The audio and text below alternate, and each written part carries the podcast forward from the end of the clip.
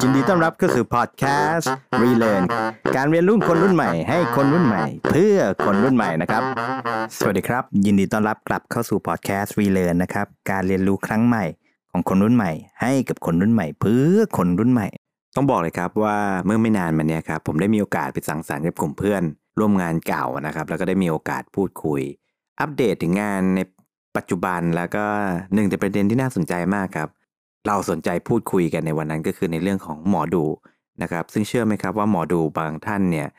คิวฮอตมากฮะต้องจองกันถึงครึ่งปีเอ่อค่อนปีเลยกันทีเดียวนะฮะและที่น่าสนใจไปกว่านั้นครับกลุ่มเพื่อนพวกนี้นะครับต่างอยู่ในแวดวงที่ปรึกษากันทั้งนั้นเลยนะครับ ก็คือตัว top ๆเลย ดังนั้นท็อปิกรีเลอร์ในวันนี้ครับ ผมเลยอยากจะมาชวนคุยถึง topic ที่เราอาจจะคุ้นเคยในประเทศไทยเองนะครับ ที่เกี่ยวกับในเรื่องของที่ปรึกษากับหมอดู และความเหมือนที่แตกต่าง เพราะลองคิดดูครับ ถ้าให้ลิสต์รายชื่อที่ปรึกษากับหมอดูที่มีชื่อเสียงในประเทศไทยเนี่ย คุณนึกถึงใครออกก่อนกันครับสำหรับผมนะครับผมผมต้องบอกเลยว่าไม่ไม่ใช่ที่ปรึกษาแน่นอนนะครับ ถึงบางคนอาจจะเคยทำงานใกล้กับที่ปรึกษาคนนั้น หรือรู้จักที่ปรึกษาเนี่ยแต่ถ้าเราบอก ว่าใครเอ่ยคือหมอดูที่ดีที่สุดเนี่ยชื่อส่วนมากจะมาก่อนนะฮะแปลกมาก และในท็อปิกรีเลอร์ในวันนี้นะครับ เราจะมาพูดถึงที่ปรึกษาและหมอดูสองสิ่งที่ดูจะแตกต่างกันอย่างสิ้นเชิง แต่เชื่อเถอะครับว่าจริง ๆ แล้วมันมีบางมุมที่เหมือนกัน จนคาดไม่ถึงจริง ๆนะครับ ก่อนอื่นเลยครับ เราต้องมาคุยกันครับว่าที่มาที่ไปของทั้งสองอาชีพเนี่ยมันมาจากไหนแล้วมันมีวิธีการคิด ประมาณไหนบ้างนะครับ เป็นสังเขปไม่ได้ลงลึกอะไร ถ้าเรามาดูหมอดูกันครับ หมอดูเนี่ยมีประวัติศาสตร์มายาวนานนะครับ ตั้งแต่ยุคสมัยกรุงบาบิลอน อียิปต์โบราณ และประเทศจีน หรือถ้านับเป็นปีครับก็ตั้งแต่ 4,000 ปีก่อนคริสตกาลศาสตร์ของหมอดูครับ แตกออกไปมากมายหลายแขนง ตั้งแต่การให้ตัวเลขเอ่ยนะการหยิบไพ่การทำนายจากโครงใบหน้าวันเกิดข้อมูลต่างๆ อันนั้นก็ คือเทคนิคหรือวิธีการที่หมอดูจะใช้ข้อมูลพวกนี้นะครับ เพื่อมากำหนดอนาคตให้กับพวกเราหรือแจ้งถึงสิ่งที่เราต้องระวังนะครับ หมอดูนะครับมีพลังมากครับในโลกปัจจุบันนะฮะในปี 2020 นี่ก็ถือว่า ยังมีความสำคัญและมีบทบาทมากนะครับในวงการธุรกิจก็ด้วย แม้ว่าโลกจะพัฒนาครับเปลี่ยนจากสังคมมนุษย์ถ้ำมาจนยุคเทคโนโลยี แต่หมอดูครับก็อยู่มาได้จนถึง 6,000 ปี ไม่ตกงานฮะแล้วแปลกมากครับ ไม่ถูก AI disrupt ด้วยยิ่งทุกวันนี้มีเทคโนโลยีเนี่ย ผมยังเห็นเพื่อนผมบางคน สมัครซูม สมัครสกายโทรไปหาหมอดูครับ หมอดูแค่ฟังเสียงเราก็เสียเงินนะครับ เราพร้อมที่จะจ่ายเงินฮะให้กับคนที่เราไม่ต้องรู้ที่มาที่ไปนะครับว่า ไม่ต้องสนใจว่าเขาจบอะไรมา เขามีเครดิตขนาดไหนนะครับ เราพร้อมที่จะเชื่อ แม้แต่ที่ปรึกษาหรือว่าผู้บริหารระดับสูงหลาย ๆ ท่านเนี่ยก็ยังดูหมอดูถูกไหมครับ ดังนั้นตรงนี้เนี่ยเป็นสิ่งที่น่าสนใจมากสำหรับ career path ของหมอดู ส่วนถ้าพูดถึงที่ปรึกษาครับ ผมคงไม่พูดเยอะนะครับ ไม่ค่อยมีใครสนใจเท่าไหร่ ที่ปรึกษาเริ่มมาแรก ๆ เนี่ย ถ้าเป็นเจ้าพ่อเลยต้องบอกให้ลุง Frederick Taylor นะครับ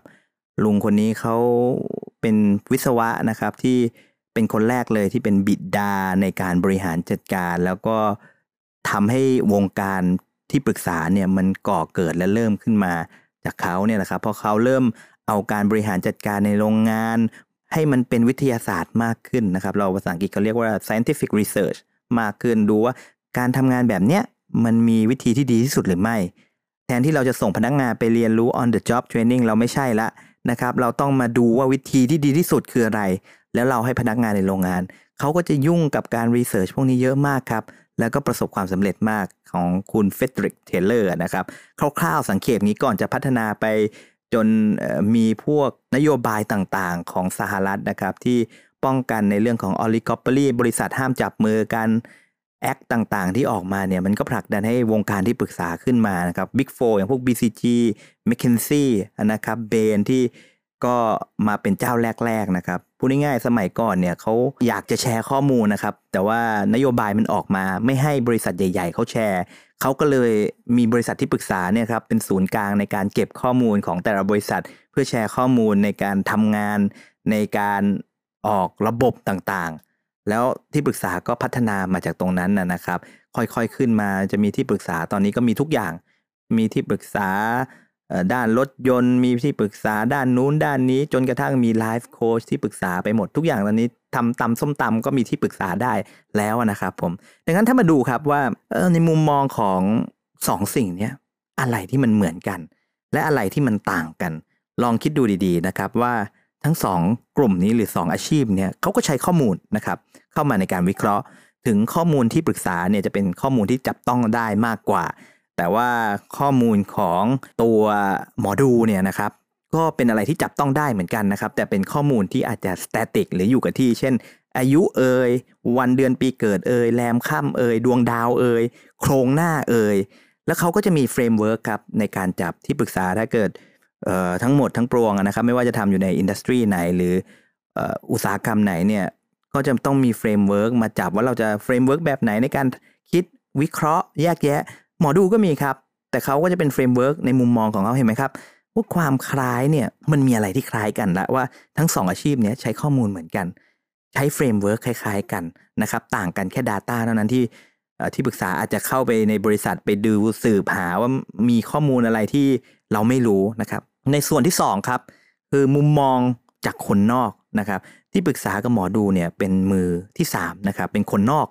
ไม่เคยรู้เรื่องเกี่ยวกับชีวิตเราเลยเหมือนที่ปรึกษาเนี่ยเข้าไปเนี่ยก็ไม่รู้เรื่องเกี่ยวกับบริษัทนั้นนะครับ หลาย ๆ ครั้งเข้าไปเราก็เป็น industry ใหม่ก็จะมีแค่ senior partner ที่อาจจะเคยทำ ในอุตสาหกรรมเดียวกันคล้ายคลึงกัน แต่ส่วนมากเราใช้วิธีการคิดในกรอบวิธีคิดมากกว่าครับว่า ถ้าเจอปัญหาแบบนี้แล้วเราจะแก้ยังไง รวมถึงเราจะโชว์ best practice หรือสิ่งที่กลยุทธ์ที่ดีที่สุด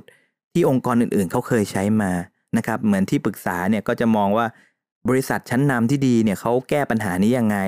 แล้วเรามีปัญหาแบบนี้เราจะใช้วิธีแบบไหนในการแก้สำหรับของเรามั่งนะครับ ส่วนหมอดูเนี่ยก็ก็ใช้ best practice เหมือนกันนะครับ การแก้กรรมเขาก็จะมีเคสของเขามีเรื่องราวมีเรื่องเล่า ว่าคนนี้เคยไปสะเดาะเคราะห์ที่นี้ เคยไปไหว้นี้ประสบความสำเร็จมา มีวิธีการ แล้วก็ให้เราเลือกเองครับว่าเราอยากจะทำหรือไม่ทำนะครับ ตรงนั้นก็เป็นมุมที่สองอันที่สามครับ ทั้งสองคนเนี่ยหรือทั้งสองอาชีพเนี่ยนะครับเป็นสองอาชีพที่จะช่วยให้พวกเราเนี่ยสร้างความเชื่อมั่นให้กับบางสิ่งบางอย่างให้เรามั่นใจ ผู้บริหารหลายคนครับถ้ามองในมุมที่ปรึกษา ใช้ที่ปรึกษาวิเคราะห์เสร็จแล้วก็บอกว่าใช่ ฉันก็รู้สึกอย่างนี้เหมือนกัน ก็เลยตัดสินใจทำโปรเจกต์นั้นทำนโยบายนั้นหรือเปลี่ยนโครงสร้างหรือเปลี่ยนกลยุทธ์อะไรบางอย่าง ส่วนหมอดูครับก็เหมือนกันนะครับ เหมือนบางคนมีความทุกข์เรื่องแฟนบ้าง เรื่องเงินบ้าง เข้าไปคุยกับหมอดู แล้วพอหมอดูเขาฟันธงมา โป๊ะปั๊บเนี่ย มันก็ทำให้เรามั่นใจ ในการตัดสินใจบางสิ่งบางอย่าง บนพื้นฐานบางอย่างเหมือนกันนะครับนั่นมุมมองที่ 3 ที่คล้ายกัน ส่วนมุมมองที่4ครับเราต้องมาดูครับว่า 2ออย่างเนี่ยครับพวกเขาสรุปออกมาเนี่ยมันอยู่บนพื้นฐานของความน่าจะเป็นถูกไหมครับไม่มีอะไรที่มันร้อยเปอร์เซ็นต์ในโลกนี้นะครับ ยกเว้นที่ปรึกษาที่เขาเข้าไปดูพวกอะไรที่มันจับต้องเป็นตัวเลขได้นะครับ เช่น ต้นทุนคุณ 10 บาท คุณขาย 9 บาท อย่างนี้มันชัดเจนอยู่แล้วว่ายังไงคุณก็เจ๊ง แต่อะไรที่มันเริ่ม abstract เริ่มไม่ใช่แค่ตัวเลขอย่างเดียวมีอย่างอื่นด้วยการปรับโครงสร้างเกี่ยวกับมนุษย์ การเข้าไป handle หรือจัดการการบริหารคนการปรับนโยบายต่างๆเนี่ยมันเป็นความน่าจะเป็น หรือพูดง่ายๆอาจจะเป็นสติติก็ได้นะครับ สติติเนี่ยคือที่ปรึกษาใช้เยอะมากนะครับ ในการเข้ามาช่วยคำนวณให้มันชัดเจนว่า เอ้ยอันนี้เนี่ยมันมีโอกาสที่จะทำให้กลยุทธ์นี้สำเร็จมากที่สุดนะ น้ำหนักตรงนี้ดีที่สุดนะ ถ้าใช้กลยุทธ์นี้อย่างนี้นะ แต่ของหมอดูนะครับถึงจะไม่มีตัวเลขมาจับก็เถอะ แต่มันก็เบสหรือมีพื้นฐานจากความน่าจำเป็นล้วนๆนะครับ แล้วก็ความล้มเหลวหรือความสำเร็จเนี่ยล้วนมีปัจจัยอื่นๆ เข้ามาสมทบนะครับผมดังนั้นเห็นไหมครับท่านผู้ชม แต่ในมุมมองหลาย ๆ มุมมองเนี่ยไม่น่าเชื่อครับว่ามันจะเหมือนกันอย่างกระแกะนะครับผมแต่ถามว่าโดยสรุปแล้วเนี่ยสิ่งที่เราได้จากมุมมองของสองอาชีพนี้นะครับผมว่ามันดีมันแตกต่างกันยังไงผมมองอย่างนี้ครับ ผมมองว่าสุดท้ายแล้วเนี่ยมันขึ้นอยู่กับตัวเรานะครับ ดังนั้นสิ่งที่เราต้องมารีเลิร์นกันนะครับสำหรับคนรุ่นใหม่ก็คือ เราก็ต้องไม่สุดโต่งไปด้านใดด้านหนึ่งนะครับ เราจะเห็นความแปลกตลกของโลกนี้ ความแปลกที่โอ้ระดับที่ปรึกษาเอ่ยผู้บริหารเอ่ยระดับสูงก็ยังดูหมอดู แล้วก็ผู้บริหารพวกนั้นเนี่ยหรือที่ปรึกษาพวกนั้นเนี่ยบางทีก็ไม่เชื่อคนที่มาให้คำปรึกษานะครับก็พูดง่ายๆเวลาเราไปเป็นที่ปรึกษาเนี่ยคนเราเอาข้อมูลที่มันจับต้องได้เนี่ย คนก็ยังไม่เชื่อเลย แต่ไปเชื่อหมอดูอะไรอย่างเงี้ยนะครับ องค์กรใหญ่ ๆ ในประเทศไทย หลายองค์กรนะครับก็มีการใช้เครื่องมือในการดูเขาโครงการดูว่าคุณเป็นใครตัวตนคุณเป็นใครเนี่ยเข้ามาจับในการบริหารธุรกิจเหมือนกัน ดังนั้นสิ่งที่เราจะต้องเรียนรู้กันใหม่นะครับ ก็คือการ balance หรือการทำให้มันอยู่ในจุดสมดุลนะครับ เราต้อง flexible เราต้องปรับเปลี่ยนได้ เราต้องยืดหยุ่น ในการเข้าใจเราอย่าปิดกั้นในศาสตร์หลาย ๆ ศาสตร์นะครับ เราต้องเป็นคนที่เปิดกว้างกับสิ่งพวกนี้นะครับ ผมเพราะว่าจริง ๆ แล้วสุดท้ายเนี่ยมันก็ลงมาอยู่ที่ตัวเราเองนะครับ ในมุมของผมเนี่ยความสำคัญนะครับ มันคือการที่เราเข้าใจตัวตนของเราหรือเปล่า ว่าสิ่งที่เราทำอยู่นั้นเนี่ยเป็นยังไงนะครับ ในภาษาอังกฤษมันจะมีคำหนึ่งที่ผมชอบมากครับ ที่เขาเรียกว่า locus of control นะครับ locus of control เนี่ยถูกแบ่งออกเป็นกลุ่มคนที่เป็น internal locus of control หรือ external พูดง่ายๆครับ มันแปลว่าคุณเป็นคนที่คิดว่า สิ่งที่เกิดขึ้นเนี่ยมันเกิดขึ้นเพราะการกระทำของคุณ หรือคุณคิดว่าสิ่งที่เกิดขึ้นเนี่ยมันเกิดขึ้น เพราะโชคชะตากำหนดมาแล้ว ดังนั้นเนี่ยสองอย่างนี้สุดตรงฝั่งไหนก็ไม่ดีนะครับ อันนี้แน่นอน การที่เรารู้ตัวเองว่าเราอยู่ประมาณไหน เราเข้าใจตัวเองเนี่ยเครื่องมือหรือไม่ว่าจะเป็นที่ปรึกษาเอ่ยหมอดูเอ่ยพวกนี้มันจะทำให้เรา aware กับสถานการณ์นะครับเป็นผู้บริหารเราก็จะเข้าใจครับว่าเฮ้ยบริษัทเราโลจิสติกเราพังแล้วนะ operation อย่างนี้เราระบบเรารวนแล้วนะที่ปรึกษาเข้ามา หรือถ้าเกิดเรามีในเรื่องความรักเรื่องเงินเรื่องครอบครัว เราไปปรึกษาหมอดูแล้วเขาให้กำลังใจเรา เขาให้แนวทาง ที่อย่างน้อยก็ต้องถูกต้องนะครับ ไม่ผิดหรือไม่เป็นสิ่งที่เลวร้ายเนี่ย มันคือสิ่งที่ดีต่อชีวิตเราครับ แล้วเราก็เอาไปลงมือทำสุดท้ายเนี่ยมันขึ้นอยู่กับความน่าจะเป็นเหมือนที่พูดมาตอนแรกนะครับ ความน่าจะเป็นว่ามันเป็นไปได้หรือไม่แล้วเราเรียนรู้จากมันครับ ถ้ามันได้มันก็ได้ แล้วถ้ามันไม่ได้เนี่ย เราก็กลับไปดูครับ หลายครั้งผมเห็นนะครับ ไปดูหมอดูกัน โอ้คนนี้ไม่แม่นเลย เราย้ายหมอดูก็เหมือนกันครับที่ปรึกษาพอไปจ้างที่ปรึกษาบริษัทนี้ โอ้บริษัทนี้ทำไม่ดีเลย ไปจ้างอีกบริษัทหนึ่งมาทำเห็นไหมครับ ว่ามันมีหลายปัจจัยมากในการที่จะทำอะไรให้ประสบความสำเร็จ แต่สุดท้ายแล้วมันคือทักษะของตัวเองนะครับก็คือ skill ของตัวเองเนี่ยแหละ ที่จะทำให้เรามั่นใจว่าการกระทำนั้นจะประสบความสำเร็จ แต่ที่ขาดไม่ได้ด้วยนะครับ และสิ่งที่กลุ่มที่ปรึกษาและหมอดูมาช่วยเราได้ดีมาก ก็คือในเรื่องของวิว นะครับวิวเนี่ยเห็นไหมฮะมันคือ verb อนาคตถูกไหมครับมันคืออนาคตมันคือสิ่งที่เรา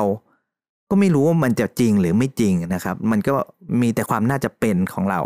ดังนั้นไอ้ความหวังเนี่ยครับ จะทำให้มนุษยชาติเนี่ยประสบความสำเร็จในความหวังที่เราว่ามันทำได้ ความหวังว่ามันใช่ และมันอยู่ที่ตัวคุณที่ทำให้มันเกิดเท่านั้นแหละครับ ที่จะทำให้เราเนี่ยประสบความสำเร็จไม่ว่าในหน้าที่การงานหรืออะไร นะครับงั้นสิ่งที่เรามารีเลิร์นกันในวันนี้นะครับก็คือการที่พูดง่ายๆครับ balance ครับเด็กรุ่นใหม่บางครั้งเนี่ยเราก็อย่าไปแอนตี้พวกนี้เยอะนะครับ เราไม่เชื่อแต่เราก็ต้องรับฟังไว้นะครับ เพราะมันมีหลายอย่างที่